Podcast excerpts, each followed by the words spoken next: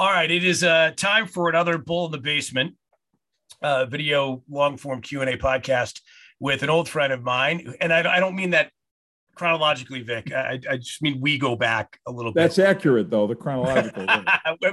People could mistake that, right? But I was not taking a shot. Uh, Vic Carucci, of course, uh, former president of the Pro Football Writers Association of America. If there were a Hall of Fame of football writers, you would be in it. Um, Buffalo News, Bills, Browns, NFL.com, SiriusXM, WGRZ TV, all of those things you've done. You've authored, is it 10 books now? Are you on 10? Actually, 11. 11 now. Okay. Number 11. That wasn't, guy wasn't sure. over my shoulder. Yeah. Yeah. I kind of noticed a little product placement there. Well done. Well done. You've learned a little marketing in your in your media days.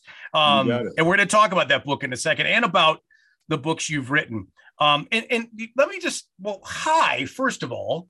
Yeah, hello. Great, great to see you. Uh, way too long that we've uh, not had a discussion of any kind, but certainly a football. I mean, I know we've talked and texted, but I'm talking like our football discussion, and I miss that. I miss talking with you on a regular basis about football for sure. And we're going to talk some football. But Vic, these podcasts that I do are generally about the people that I talk to. So it's going to be sure. a lot about you. Okay? okay. So I'm going to take you back to the Boilermaker. I'm going to take you back to FX Matt and uh, all that stuff. And White Spur. No, I'm kidding. Um, I, I yeah. you are a Utica native. I won't, any- I won't remember. Hey, remember that chronological thing? I won't remember half of it. So you know, you'll, you'll be you'll be you'll be challenging me too much, Rich. Very good. Your nickname, okay, I'm going to start you with a really, really hard question. Your nickname is the commish. Hypothetically, if you became the real commish today, what's the first thing you do? Wow. Um, I, I've actually pondered that. I mean, there are so a lot of it is just because you you're so close to the situation, right? Covering the NFL for as long as I have, and and actually covering three commissioners. I mean, going all the way back to Pete Rozelle and being there when he hung it up, when he announced a surprise retirement uh, at a league meeting in California. And then I remember talking with Ralph Wilson at the time about like the next commissioner. And Ralph said, our next commissioner needs to have a legal background. So, uh, because of all the litigation the NFL was getting, Al Davis was suing, you had the United States Football League, uh, all, all that stuff back and forth and it, it was an uneasy, unfriendly time, uh, frankly, for the NFL. And when I heard those words, it, it made me pause because uh, I, I, tell the story because my first instinct is that of a football guy. When I hear a longtime owner and truly a lover of football, Ralph Wilson, besides being a businessman that he was, say that we need this someone that can handle legal issues. Now, I, that, I guess that was his way of previewing the fact that he was in favor of Paul Tagliabue, who would be the uh, eventual commissioner or the replacement for uh, Pete Rozelle. And you know, Pete came from a place of marketing and PR. Um, and then, you know, fast forward to Roger Goodell taking over, and probably the most noticed of all the, or, or the most discussed of all the commissioners in a lot of bad ways, uh, of course, but but certainly many good ways. The growth of the game and all of that. And Roger comes from a place of politics. Uh, his dad, right, Poli- great politician, um, and and and and a football place. He played the game in high school, college, and I I feel like the the commissioner that I would want to be. Certainly, I have zero legal background. Um, I'm, I can't call myself a PR guy in the classic sense, even though in our line of work, as you know, Bull, it's you're, you work with uh, many PR people and you sort of get a feel for that and the marketing end of it. But I'd like to be the, you know, I, I, I guess in some ways the content commissioner in this sense. The first thing I think I would do, even though the, the NFL has tried reasonably hard to, uh, let, let me rephrase that, tried to pull back the curtain with like these hard knock shows and, and the different things that let people see what's behind the, the curtain. Um, and me being um, someone who's lo- has loved that series for the most part, I didn't think was so great this summer with Dallas, but overall, uh, enjoying the behind the scenes because I've gotten to see a lot of the behind the scenes and even some of the behind the scenes that I had never seen show up on on Hard Knocks and maybe now it gets a little redundant, but I'd want much more of an open feel to this game. I think the league still gets caught in this time warp of secrecy and paranoia. And, and I know it's driven by the heritage of coaching, which is we don't reveal anything, we don't tip anything. There isn't there isn't anything new under the sun anymore. It's a fallacy that I think coaches believe that they're dealing with these top secret, you know, uh, uh dealing with all this this well guarded stuff that has to be you know kept like you're dealing with the Pentagon or something. And and I don't know that that works anymore. Um, I, I think the game has evolved and content has evolved and ability to absorb it has evolved to the point where just blow it all open. Let us have those cameras that are that are in the draft room for a little bit of time during the that should be in all the meeting rooms in in the league and every coach every game plan preparation every conversation uh, i want heard um, it doesn't have to be this is exactly what we're going to do against the jets or the bill you know and vice versa um, or the Patriots. And but instead of this whole idea of it's shrouded and we don't we're, we're guessing and thinking, put it all out there. Make the whole thing open an open book. Um, that's what I would do. And and and of course it would get shot down immediately by every coach, or I'd get literally shot, I think, for wanting to do it. But um, that's what I do. I, I would I'd go to my, I think, area of strength, which is you know the content thing right? You've had legal commissioners and they fought legal battles. You had the marketing, PR, you had combination. And even though Roger tries has tried some of that, uh, and I was part of it with NFL.com and so forth, but I my version would be wide open. I never ever pictured you being the TikTok commissioner. I don't know. I don't. First of all, I I, I can't I don't know what I mean. I know what TikTok is. I I would be lost. I'd have my kids show me how to. Right. Kids, my adult uh, daughters and their husbands or whatever, show me about all that, how that works. I, I've never done one, but I know I, I get what you're saying. I don't necessarily even think it's the TikTok. I I'd want it to be the, you know, the full blown. Um, again video because people can't get enough and and here's the other this is this I'm, I'm more serious about this part we're we're getting we're uh, moving to the age as you know where gambling uh, is the next great frontier for the NFL from a revenue stream standpoint right? And the league is embracing that in ways that I never conceived possible. You think my ideas are those that you would you would never conceive happening? Gambling which I thought would I mean you know team in Vegas and the whole but the whole approach of how even the discussion of a new stadium, I know we'll get into that, but here and other places is all really driven by the infrastructure that allows for the best level of communication with this thing, you know, with the phones and and you know your ability to um, to be connected and place all kinds of prop bets and other bets in the course of a game, right? So let people hear and see it all give give them as much information as possible so they can at least make semi-intelligent uh, bets even though i don't know if it's intelligent to ever bet. Right. Uh, it's funny because i had written that down and, and one of the things i wanted to ask you about and it's pure conspiracy theorism and i don't even like asking the question and you know what? I'm not going to but i'll refer to it. Be, just the way the league's been the last three weeks with humongous underdogs winning games and lots of them. It's not been this one fluke a week. It's been a bunch a week over yeah. the last three. And so I could I could totally see conspiracy theorists saying, oh, well, the money now, gambling, right? You DraftKings is going to be legal on your device in New York very shortly, you know, and and ESPN's got a show every single weeknight at 5:30 dedicated to gambling and the lines. Mm. Forget about football, but every sport. I mean, uh, Premier League soccer, you know, right. they have lines for it's. It, I mean, everything you possibly gamble on. So I won't ask you the question because I think it is relatively ridiculous. But is it? Uh, I, I'm not. Yeah, I, I I don't do the tinfoil hat thing uh, all that much. Um, in fact, I I don't do it at all. I try not to do it at all. uh, I'm not Oliver Stone, and and I don't try to pretend to be him either um, with the whole conspiracy theory idea. But I can see why eyebrows get raised and why all of a sudden, you know, we saw this onslaught of crazy outcomes of what we didn't anticipate. And I mean, the the the lines that were put out by the folks in Vegas on multiple games, I think there were like double digit favorites that ended up losing, and some of them by big double digit margins. So where does that come from? Um, part of me, I, I, none of it, I don't think is tied to trying to drive this whole gambling conversation or revenue ability, um, a revenue generating ability forward.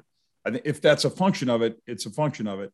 And I, but I think that would be a function of it regardless. I think it has a lot more to do though with the state of the game that we are in a league now where, first of all, with 17 games over an 18 game spread, that one extra game has changed, I think, the mentality, the dynamic. You heard Tom Brady publicly. Now people have heard him whine and complain about a lot of things in and out of games. I thought he made a pretty salient point, though, about his opposition to this additional game and how you're not even at the halfway point when you think you're the halfway point of the regular season, what that milestone means to players, their mentality. Uh, and I think the again the level you you with injuries accumulating with just the whole stress and and and the time strain that, that goes with preparation each week. Uh, the Thursday night football disease, if you if you want to call that, where you get zero time to prepare for the one of the grand stages of the game. Zero time. I mean, literally, there are teams that virtually don't practice, put in a limited amount of, of plays, and just play. Just play on your skill and stuff like that. I I think all of that adds up to a. I'm not going to say it's a product you can't depend on, but it's definitely one that gets wonky that that can have some imbalance and and moments where you know you think you're use you're applying logic to how these games are going to look and play out talent versus talent um, i think we're at a stage where if mentally and and by the way players i believe now have far more to uh, i'm going to use that word distraction it's it's a weak one but far more to distract them far more to pull their attention away from the job at hand than ever. And that's just a function of society. I'm not carping about that. I'm not complaining. I'm just, it is, it just is. And I, I don't know that you're getting full attentive focus, everything that you need to quote play that best game that you and I think we're looking at the matchup and we're and we're looking at stats and numbers. And and that's and that is you know, another part of this equation is a- analytic uh, contribution to our thinking of each game and those stat breakdowns and the history and what trends. We get caught up in those to the point where we believe they're infallible and they're and guess what? They are. They can fail. They they they i mean they aren't infallible. Let me rephrase that. But they you can you're dealing with a human condition here. And the the balance can be tipped very easily. Yeah i was going to say now that points to maybe adding another bye week if you're going to keep, you know, you, you, right, adding another bye week. But if you do that, now now the season's into mid, almost late February. So now in, instead of going that way, maybe you go backwards. And now this talks more hmm. about eliminating more preseason games. And, I'm assuming, right? I mean, I, yeah, and and and here's the thing, Bull, too, is how much is too much. Um, NFL ratings are our TV ratings are up, are are doing well uh, rebounded strong from last year. And last year was such a, uh, you know, 2020, and not that 2021's been by any means a perfect smooth ride, but 2020 with with a lot of unknowns and and and again, every time you have like an election cycle that comes up, how that impacts eyeballs away from the sport. That's just the what history shows us. But in terms of uh, the, the the TV product, and this is what ownership of teams, these billionaires who own these teams look for guess what more billions they want they want a, a bigger audiences bigger attraction, big, obviously bigger attendance, but the, the money driver is that gigantic, massive, unbelievable TV contract and how to make that, uh, how, how to, how to just expand that abundance of, of cash. And you're, but the key to the NFL's success has long been put knowing the putting the guardrails in, knowing how far you you go one way or the other with numbers of games, where they're positioned on the on the calendar, um, you know, keeping people wanting and desiring the the thing. You know, you're making that an addiction, if you will, of I got to have more, but are you going to give them too much? And this Thursday night product was that you know they added that on, knowing full well coaches certainly did, and general managers certainly did, and and I'm sure team owners did. It's not going to look as pretty a lot of times on Thursday as it does on Sunday. Um, it's it's going to be maybe a brand of football that's going to throw people off. And you know, but we've had Thanksgiving Day games, and those draw insane numbers because it's a captive audience, and that went from two, I think, one to two to now three, uh, and and that's what it that's what's driving it. But to your point about the calendar, what when is it habit wise where you know when do we want to stop it? When do we want to put the stop on and then get to our off season? And and that's the tricky side. The super bowl is going to be played later than ever this year right? It's got that later time uh, stamp on it still into february but we are going to blink and be dealing with you know the off season the draft the whole works and and barely have just gotten over whatever the super bowl is. And that's what you've got to think about and, and why these other leagues that have tried XFL and the different, uh, and even the USFL way back in the day, for those who remember, people's habits didn't fit when those games were played. You, spring just, nah, spring's not for football. Fall is football. You know, cold weather's football. Um, more and listen, more. I mean, and it, it, but it, it's simple season progression, right? Like if you're in, in any type of of of four seasonal or three seasonal climate, I mean, you're indoors in the fall yeah. and early winter, right? And and nobody wants to be indoors in the spring and summer. I don't care how much they love football. I don't want to be indoors watching no. a football game in spring and summer. I want to be outdoors doing things that I've waited five months to be able to do, right? Absolutely. That that's the other thing is is just your your your life habits, um, what you want to do. A lot of folks who live in you know Western New York, the northern regions of the country, you get to January, February, they want to go south for a little while. You know, they want to unplug. That doesn't mean they can't follow the Bills and, and football there uh, because they do and they will, and and we know all of that. But it's still not the same as the weekly traditions and all of that that's built around this game. So the, the NFL is careful about that. And and look, it's just about a three hour commitment of time each time you you you watch it. It's it's a perfect grid for television, the way the, the game appears on the screen, right? All of that was long thought out by you know very smart people who understood and timeouts and pauses, all the things that you know some sport like soccer and others you don't get that don't translate as well to TV. So football is about as perfectly translatable to television as any uh, live event can be. All right, so we're going in a way different direction than I thought this was going to, and that's fine because this just enables us to do another one of these at another point.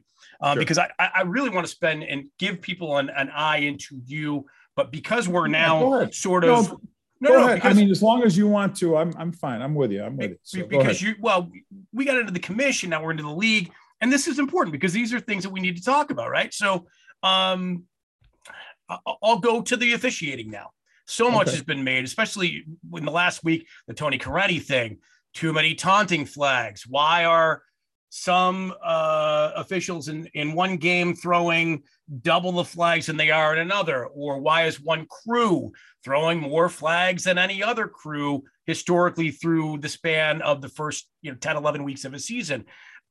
What do you say to that? And and to my knowledge, there isn't, I mean, Perry Fewell's like the guy but he's not really the guy, right? I mean, yeah. Well, look, in terms of yeah, you've got Al Riveron, you've got others, you know, involved with the leagues, um, but but the the names aren't important. It's the structure of what happens with regard to officiating now.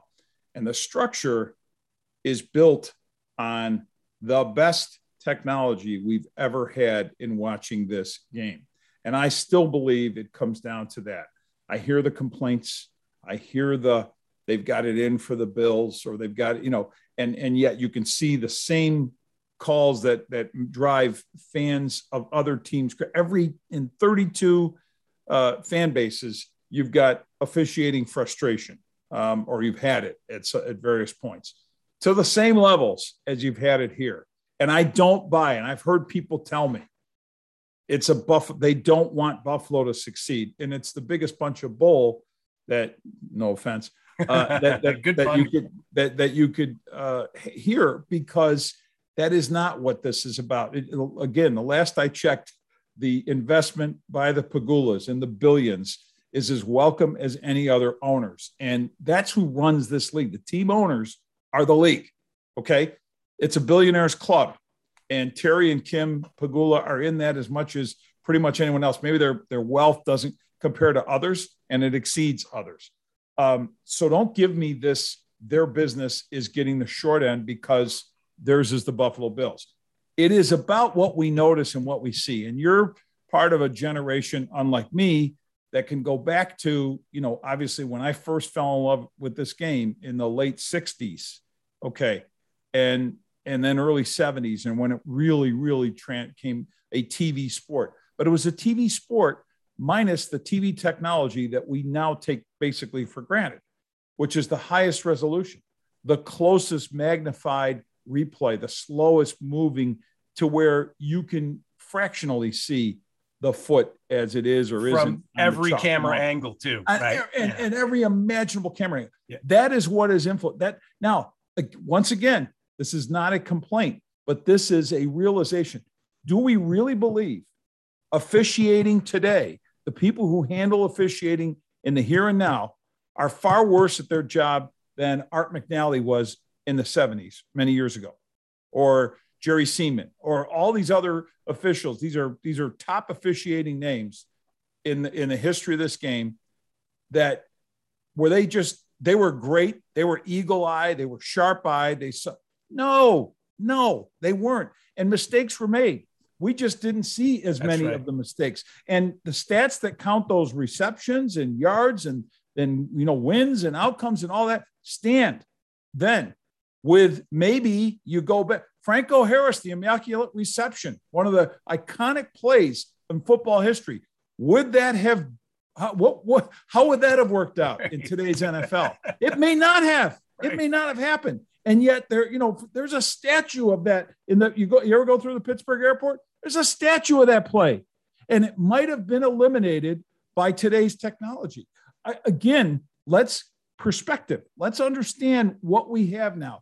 And you know what? You asked me, I got to back up to the first question about what I might do as a commissioner. Just to end all this discussion, we could, and there are, it, it's, I'm, they're already, I'm sure these things have already been created.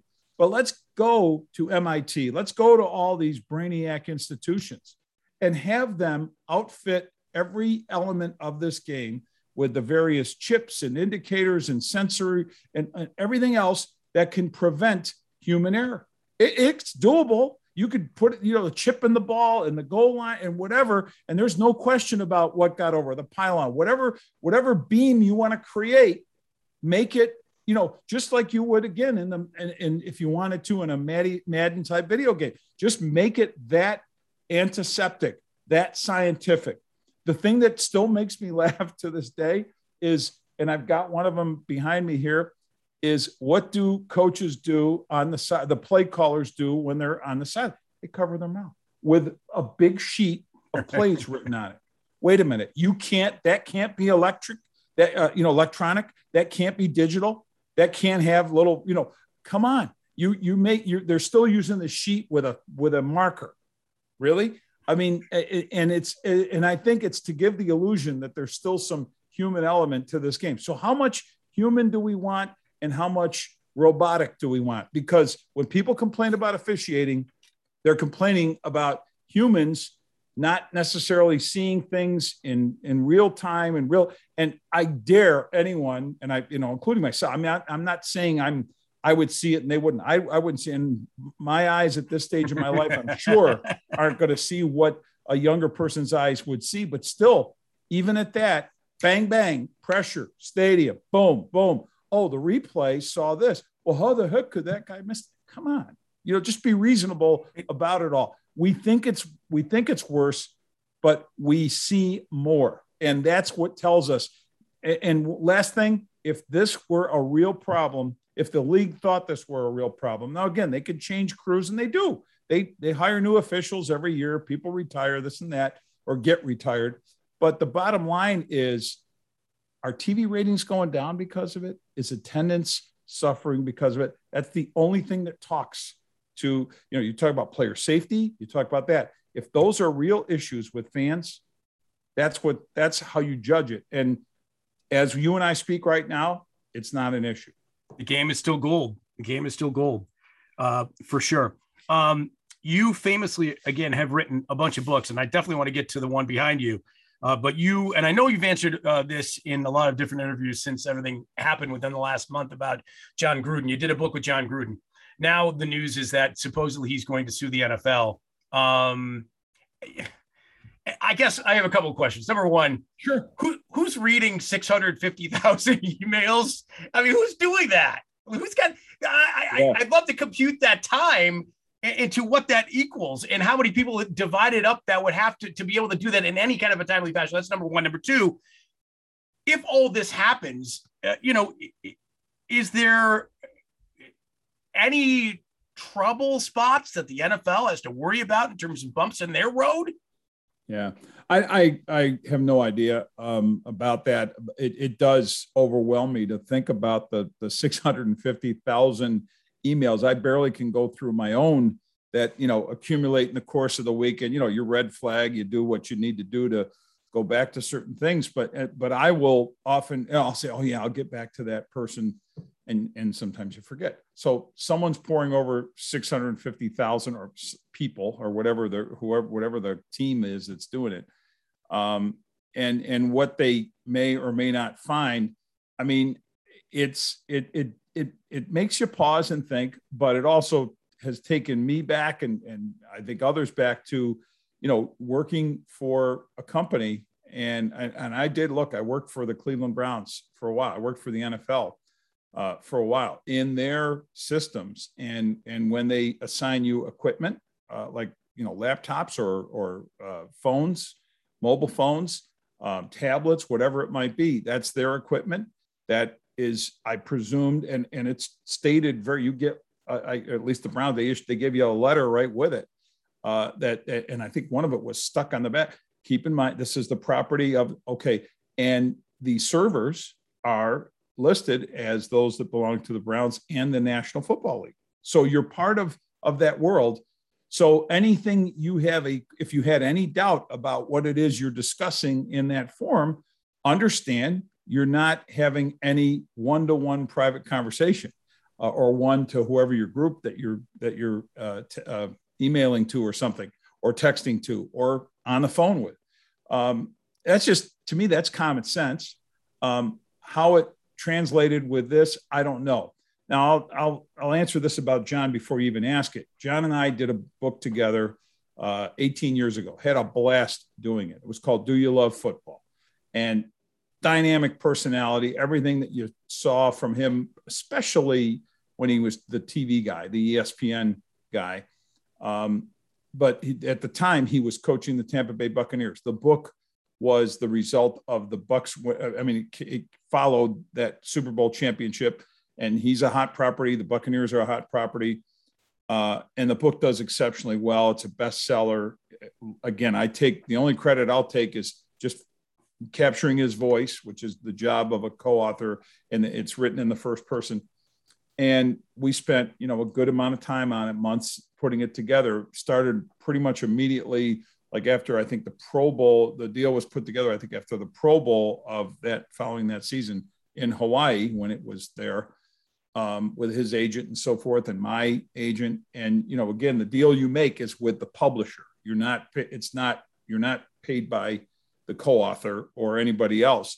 It's separate agreements that you're reaching. There's an overall agreement on you know deadline of the book and the amount of you know, word, you know number of words, all that. that mostly the deadline, uh, but the marketing and all of that. Most of the marketing and PR is that's focused on him, not me. Um, even though my name's on it, but we're we're again paid separately from that. But it is a business transaction, and yes, the burden falls on the writer uh, to de- to deliver the manuscript after going through all the I don't know 50 odd hours or so of interviews we did.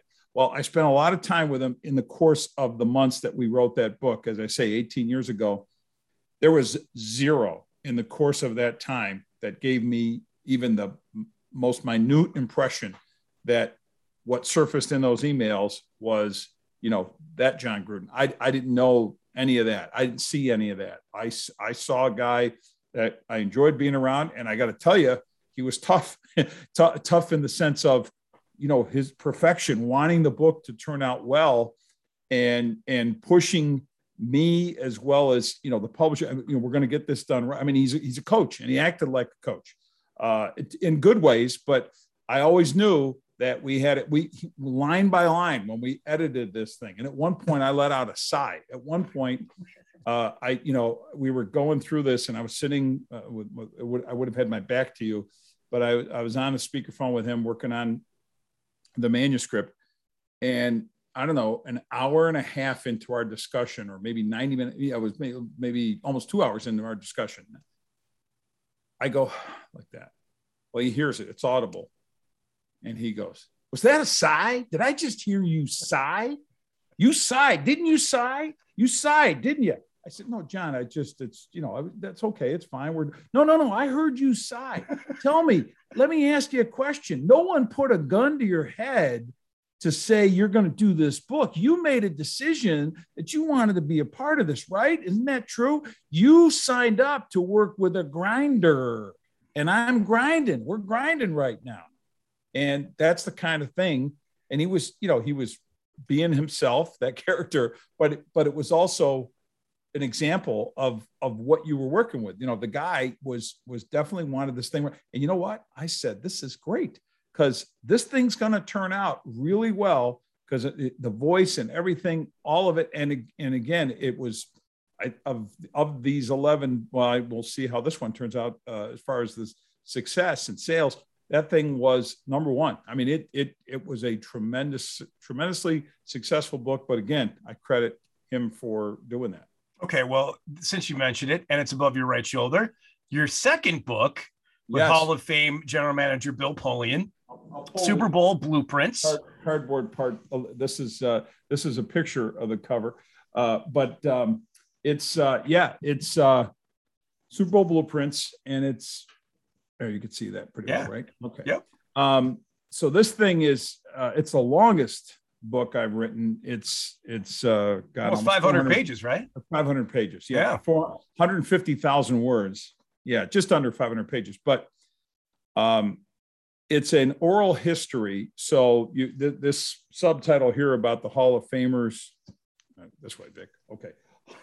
Hall of Famers and what they what they reveal. Yeah. What we did was uh, Bill and I and it was Bill's idea to to do. Now, Bill and I did a book called The Game Plan a while 2014. I read and it's phenomenal. Thank you. And again, Bill, credit Bill. He wanted to share, and, and he shared a lot. I mean, of, of uh, uh he he pulled out operational manuals that he created in the course of his career as an NFL GM. The how tos of hiring a coach, of selecting players, of everything, running a football team um, and it was mostly about that. It was less autobiographical and more of the how to. This one, um, when they when the same publisher came back to him and said, "Hey, would you like to do? You know, we we did really well with the first one. We think you'd be great to do another one." And this was more than a year ago that he, uh, you know, it was, it was around 2019, toward the end of 2019, or uh, yeah, I think it was right right before the pandemic. And and he reaches out to me and said, "Would you have any interest in working with me on another book?" And I didn't hear any other detail. I just said, sure. That was my answer. I only because I knew the pro that he is, I knew it would be smart and great. And this goes, okay, this is what I have in mind. And he starts to tell me about this let's capture in each chapter, we would talk about the iconic Super Bowl eras going, you know, the Raiders and the Steelers and the, you know, Giants. And I'm thinking of this and it sounds, and I'm getting all excited. I'm getting all excited about it and all worked up. And he goes, and, and what I'd like to do is like talk to all the principals that are involved, the living ones that are involved with these. And I'm starting to, okay. And it's and it's now occurring to me that this is going to be a heck of a lot of work and time and effort. And turns out we did we can and it, so his vision was that we would do this you know and and I, I we eventually came to the idea of it being oral history format that each chapter would have all these voices that he and I would interview. He'd lead he'd lead the interview and lead each chapter. He said think of me as the stage manager of our town of the play our town. And I said that's you know I thought back to high school okay that makes sense that that's a that's a pretty good role for you to sort of be like the narrator type guy who sets it up and then interjects his thoughts along the way. There was more than 32, uh, uh around 32, it was more than 30. I want to say 32 people that we interviewed uh, from every level team owners, um, coaches, front general managers, players. All, for, I mean, for the most part, former. Jerry Jones is in here. Um, you know, uh, but generally, I'm, I'm, I'm, and and John Mara from the Giants, Art Rooney, the second from the Steelers. So active ownership people, but retired coaches, you know, Jimmy Johnson uh, and and so forth, and and uh, former Terry Bradshaw, Mean Joe Greene, Steve Young. We got it, and and every one of them uh, gave us at least two two and a half hours, at least two, but for the the average time, I think came to about two hours and 15 minutes on Zoom on a call like this. Bill would be in North Carolina, you know, Terry Bradshaw was wherever he was. I was right. Jerry Jones, of course, was on a yacht in the Bahamas as we interviewed him, of course. And and he and it was so funny. And he was he was one of the longest. I think we almost went three hours with him. But he goes, he goes, you know, I'm going to get emotional during this. I'm going to get emotional during this interview. Talking about football, I'm gonna I'm going to start crying. I'm going to probably start crying. And I've had he talked about like having therapy for this, like you know that he get that he gets so worked up and choked up and he said, so, and he goes, if I'm rambling too long on stuff, you just stop me. You just shut me up. Yeah. Okay, Jerry, we're going to shut you up. Right. You're going to, but it, it was, a, a, it was incredible. Uh, and, and the passion, I mean, Terry Bradshaw talks about a extremely, extremely rough relationship with Chuck Noll. I mean, he bares his soul about that relationship where it went to the lowest to his highest, of course, as a Hall of Fame uh, you know, Hall of Fame player. And um, I have to tell you, it was an, an, experience of a lifetime to spend that amount of time with, you know, Peyton Manning on the on Bill's Colts teams, and Tony Dungy, they, just incredible people who told these, and and you, you felt immersed in it. It was as much as I thought I knew about the league and the game and history, these historic moments. Bill Parcells talking to us I I found out so much more um, after this, and and hearing and even hearing the flip side, the giant side of those Super Bowls. Although we did get the Bill side, Marv Levy, Jim Kelly, Frank Reich, they're they're all in there too. But um, really incredible stuff. Uh, where can people find it? Because obviously, anybody that's part of uh, Bills Mafia slash Galaxy, uh, interplanetary Bills fans, wherever they might be, probably a good nod, nod, wink, wink Christmas gift for somebody, right? Yeah, no nod, nod, wink, wink. It's a great gift Christmas gift. Go get it. Um, it's available, of course, you know, wherever you normally buy books, Amazon. There's, there's, if you just go to, if that's your comfortable way of buying books.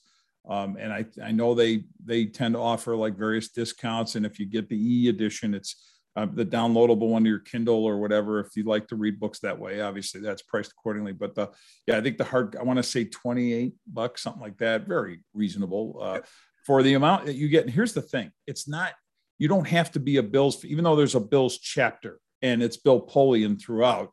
You don't have to be a Bills fan, I don't think, to appreciate.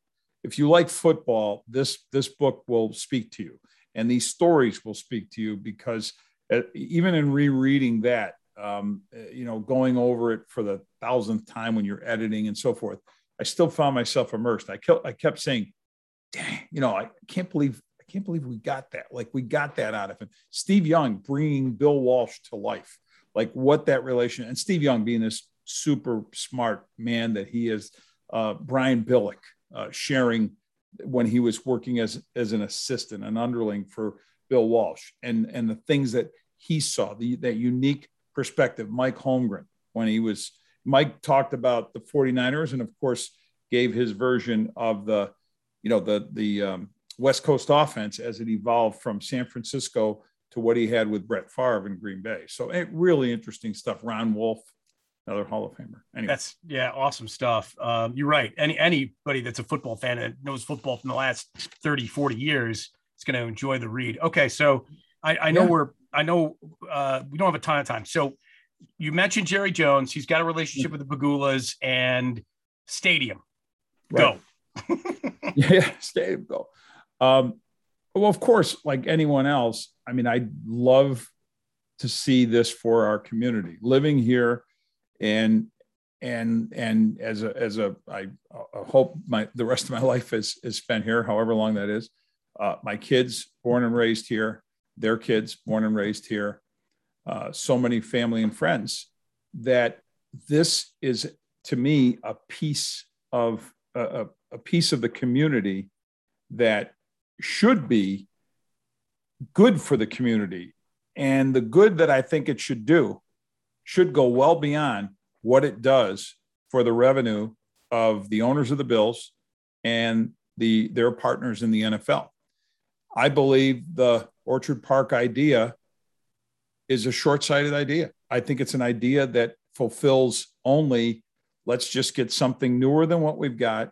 Yeah, we'll have the infrastructure. Yeah, we'll have all this, you know, stuff that and, and the dirt's cheaper there and all and and there's some common sense elements that sound fine with that, but it's not doing the job that I this is a one you get one shot to do this right. That may again after in, long in after our lifetime long in our lifetime. Long yes, after I yes. pass, there'll be someone else doing it. Um, but as far as I see for the foreseeable future, you got one shot to do this incredible thing. Figure it out in a way that benefits our community. And I, you know, I go to I look at downtown Buffalo as as there's so there's an untapped gem that could be brought to life there if done properly with foresight, with thinking. And I hear all these cost issues but but I've yet to hear the revenue issue because I think there's there is something to that over the long haul and how it spread out and how it, invigorates and energizes. And I, I, I think of, of, of two things. One is going to a Toronto Blue Jays game, uh, you know, at, at in, in at uh, Sahlen Field. Am I yep, getting yep. right? Um, and I I'm there in June, mid June, Yankees, Yankees and Blue Jays. So it's there's a lot of buzz. Obviously, it's a lot of Yankee buzz, but it's buzz. It's a beautiful June night, and I'm with friends. We're you know we're over you know we're across the street having some you know having some beers and wings and you know the whole experience. And I walk out, and you know Pearl Street Grill. We walk out, and I see this buzz, this all these folks and people just you know, migrating to to this state. And it was, I think that the attendance that night was under 2,000. I think it was 1,700. It was still in the early stages before things were opening up. And I said, all this for that. Okay, so uh, so let's, or maybe it was seven. I'm sorry, maybe it was seven seven thousand. I take that back. Seven thousand. Yes. And all of that for seven thousand. And I said, okay, multiply that times nine or eight. And what do you get? What would that be like on a Sunday, on a Thursday night, on a Monday night, and all the surrounding areas? And oh, yeah, maybe a convention center, as we've seen some of these drawings and such. It just feels like if that's not what we end up with, it's it's a miss. It's it's got to be bigger even though football is the essence of it, it's got to be bigger than that. The thought process should be, I think, for the community, bigger than that. Easy for me to say but I am also speaking as a taxpayer, as you are. So, you know, there is something on the line here for it. And you want it to be, but you want it to be done right. Either way, it won't be cheap. Either way, tickets are going to be far more than they are. And every other, and, and probably seat license and all that stuff, all those costs that are going to come with it, whether it's Orchard Park or here, but I just don't see the need for it to continue to be there. You can have a practice facility there. I worked for the Cleveland Browns. We had our practice facility in Berea, Ohio. Training camp was held there. It's worked out perfectly, I think, well, beautifully. And then the stadium's downtown. And on a game day, I know what that was like. It, it's it's electrifying, and and and the ingress egress worked out beautifully. And you go and you have dinner and you do all the stuff before and after the game. You could do all kinds of stuff or tailgate. And I was in Baltimore recently uh, when they played the Bengals this year, and there there was a uh, the tailgating all over in various spots downtown. People were getting it done. I don't want to hear that you can't tailgate if you do downtown because you can, and and it maybe you end up being a better experience. And and the other point I was going to make too is I was in the M and T uh, the uh, you know the the one Seneca Tower. Uh, with my daughter works for an M&T and, and they both do, but the, the one who works in there, and I'm looking at these views of the city, and I'm just saying, my God, how how amazing would it be to have a stadium, to have a um, you know have a convention center, all that downtown. And, and listen, you speak from experience. You've been to every city in the league lots of times. You've seen stadiums in the suburbs. You've say, seen stadiums in the cities, downtown state. You've seen both. And you, yeah. like you just pointed out, I mean, and so have I. Uh, there are definitely ways to make uh, a downtown stadium work and where it's feasible and, and a good experience for everybody and also you know helps economically uh, for everybody too in the end so i mean you speak from experience you're just not throwing stuff out there uh, you you've been there and done that and seen it and and i respect that yeah. a lot um, i did talk to tim o'shea on one of these who you of course know from the news and he was telling me that there is and i don't know it's still sort of up in the air as to what I think they're going to do. And he was saying by the first of the year, hopefully there will be a decision ultimately made on what's going to happen. But he said, if, and I think this would be okay. It doesn't really go to your downtown discussion, but he said there is the potential possibly at the Orchard Park site of maybe making it kind of like what they did with Gillette. Hmm. I mean, yeah, like where they well, built sort of a city around the stadium, Patriot right? Place. Yeah, yeah, Patriot Place. Yeah. Um, that's fine. I but I still think from the, the, comparing the economics and and the ability to, to to spend the money there and all of that, and and also that was built during the high highest of high times of a team uh, that won six Super Bowls and went to eight over a period of time or more. Not, I mean, but but I think during that window of time it was eight, if I'm not mistaken. Um, that's a whole different discussion of driven by success and markets. You've got a, a, mold, a melding of of uh, you know the Boston area, Greater Boston area, and Providence, and you know, and and you're you're close to Rhode Island. You're you're in Massachusetts, the borderline.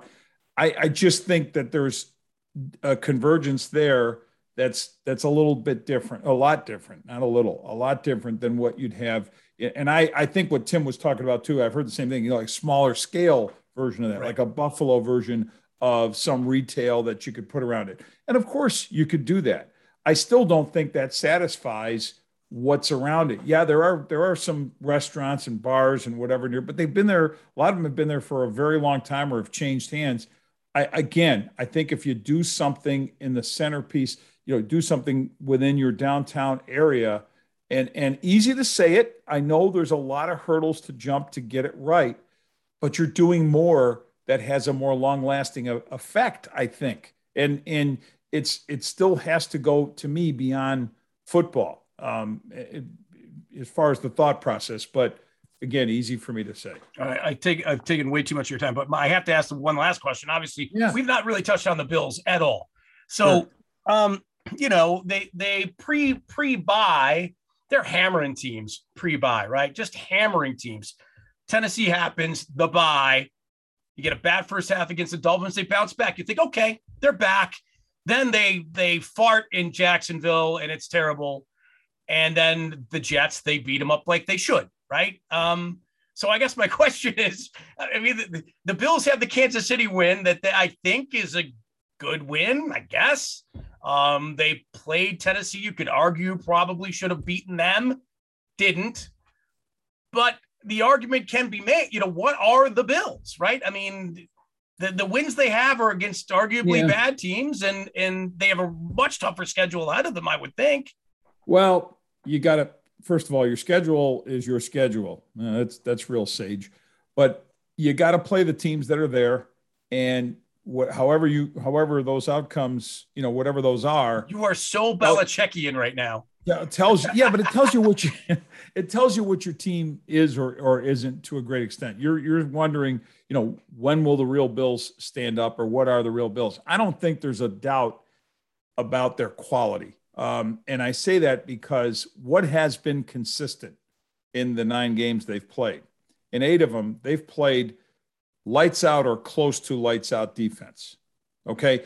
Foundationally, that you hear the phrase travels well, gives you put keeps you in every game. I mean, that is I know again old school core football, but that really speaks, and there's a reason why that's got a lot of you know a lot of merit to it because it's it, there's history that shows us that you you if you have that going for you, you have a lot going for you, and it can help you make up for whatever is or isn't working on the offensive side. And on the offensive side, I still think you have not a good quarterback, a great quarterback in Josh Allen. Not always played great football or as often as he did, it seems, in 2020, and that we knew he was on his way to, you know, the numbers and so forth that would put him in the conversation for MVP. Um, he may not necessarily be that guy right now, but he's he's far more than good enough to be what they need him to be. And what's around him is still outstanding and dynamic in the obvious names, Stefon Diggs, go down the list. I think Emmanuel Sanders was a great pickup. Uh, the the hemming and hawing about the O line and the run game uh, is somewhat merited, but the running game was an issue or a question last year, as I recall. And as sure. I recall, the Bills were second in the league in scoring, second in the league in uh, in total defense, third in the league in passing. Um, 20th in running, I think. That that that stat, that number did not derail them. That was not why the Buffalo Bills didn't get to the Super Bowl. Okay. The reason they didn't get to the Super Bowl, I still think, was the defense held them back from for that one game or maybe made it perilous in others. They won 13 games with all those questions and they and they helped repair a lot of that uh, with the drafting they did and so forth. And we're seeing the way this this defense gets after quarterbacks. And I just think that um, and the coaching is still sound.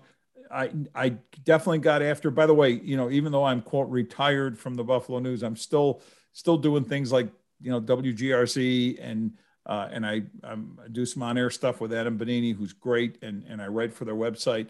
And uh, in that context, uh, and I also do Sirius XM uh, NFL radio. But in that context, I guess in both contexts, I got after Sean McDermott. I said uh, before the, I mean, uh, not before, after the Jacksonville game, I was shocked by how ill prepared they looked. How uh, you know they just weren't ready to play a game. That's on the head coach. That is on the head coach, and I think he took the the lack of preparation to heart. Not what I said, uh, I don't care. I don't think he even heard me or cared, and he shouldn't. By the way, listen to anybody on the outside. That's the noise.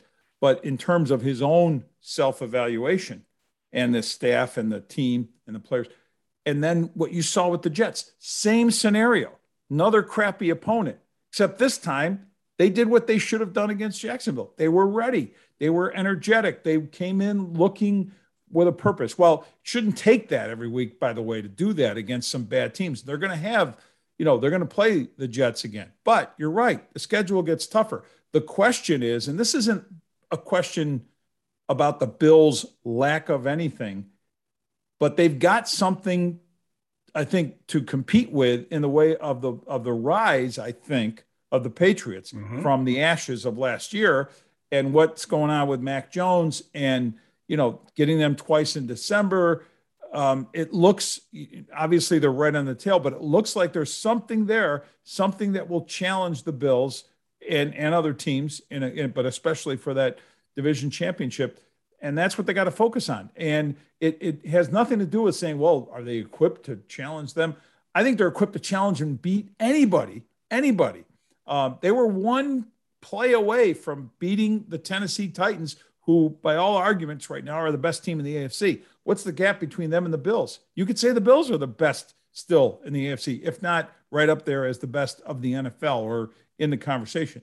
So that isn't what it what concerns me. What concerns me is is Mac Jones, who you see right now as a rookie, going to play at that level at the at the off the charts type of level that he can reach um, with this defense that's playing well then. And he's had some bad moments. I still say this: he's a rookie, and as more and more is known about what he's about by Leslie Frazier, Sean McDermott, as they study this guy and the coaching staff, they're going to have answers for him that he didn't even know there were questions about come that game, I'm sure, on Monday Night Football. That's just a guess.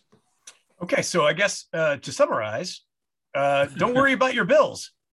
Don't worry about the bills. No, I, I, mean, worry. Yeah. Which is like telling people, you know, don't worry about your kids. Don't worry about, of course, you worry about the bills. You worry about the bills if you're a Bills fan, because that's what Bills fans do. And, you know, it's okay. It's the love of this game. It's what I, I, I will never, uh, I, I'm blessed because I've, I've had an opportunity for a lot of years, Bull, as you know, to do something I love. But the reason it, it exists, the ability to, you know, do, to write, to broadcast, to whatever, to do books, um, all of that is comes from a place of this incredible love for this thing. I don't, and it's not a diversion. It, in many ways, it's more religion for folks. Um, that I mean, here especially, and I've been in this market obviously since 1982. Haven't consistently been here the whole time. You know, in and out with Cleveland and NFL.com, but.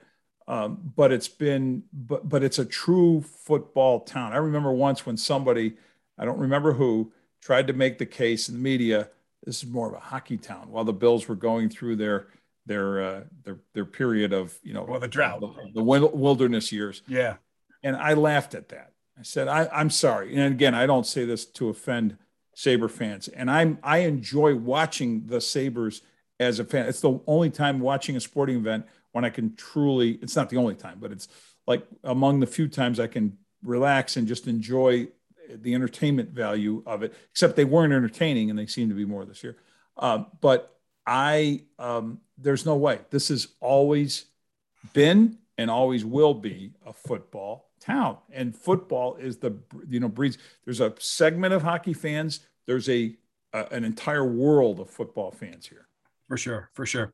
Um, so what I've decided to save for you for the next one that we do of yeah. these, and sure totally on your schedule. Maybe it's after the Super Bowl, whatever.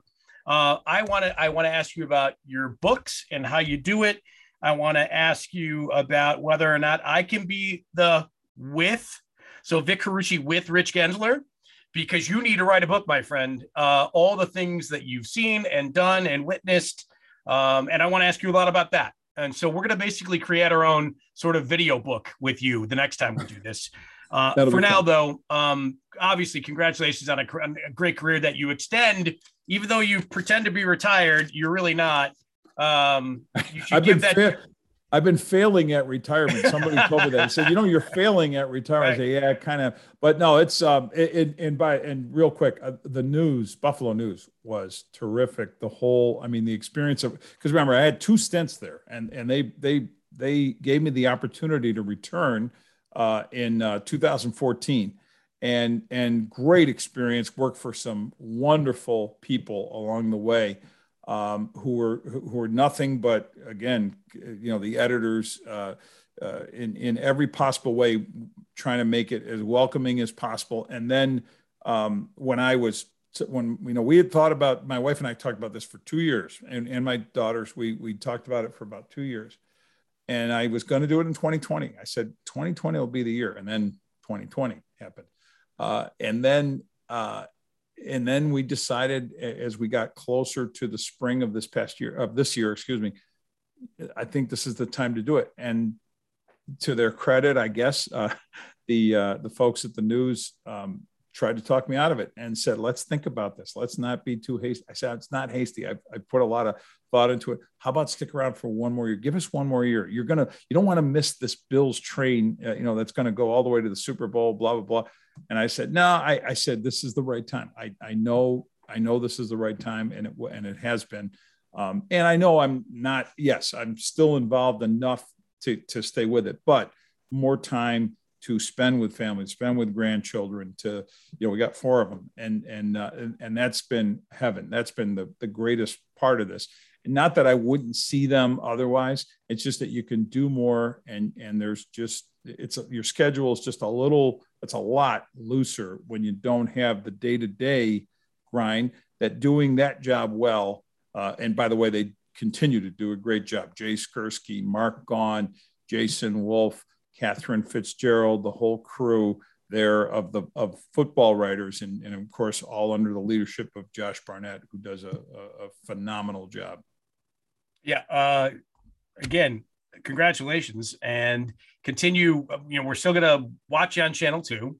And read your stuff online, and we're we're going to listen to you. For those of you that have Sirius XM, it's channel 88. Is that right? Channel 88. Okay. Yep. And we'll read your books, and we're going to buy uh, Super Bowl blueprints uh, for all of our football fans on our Christmas lists. And we hope to do this again very soon, my friend. I really appreciate you taking the time. I know you have more of it now, so it's easier.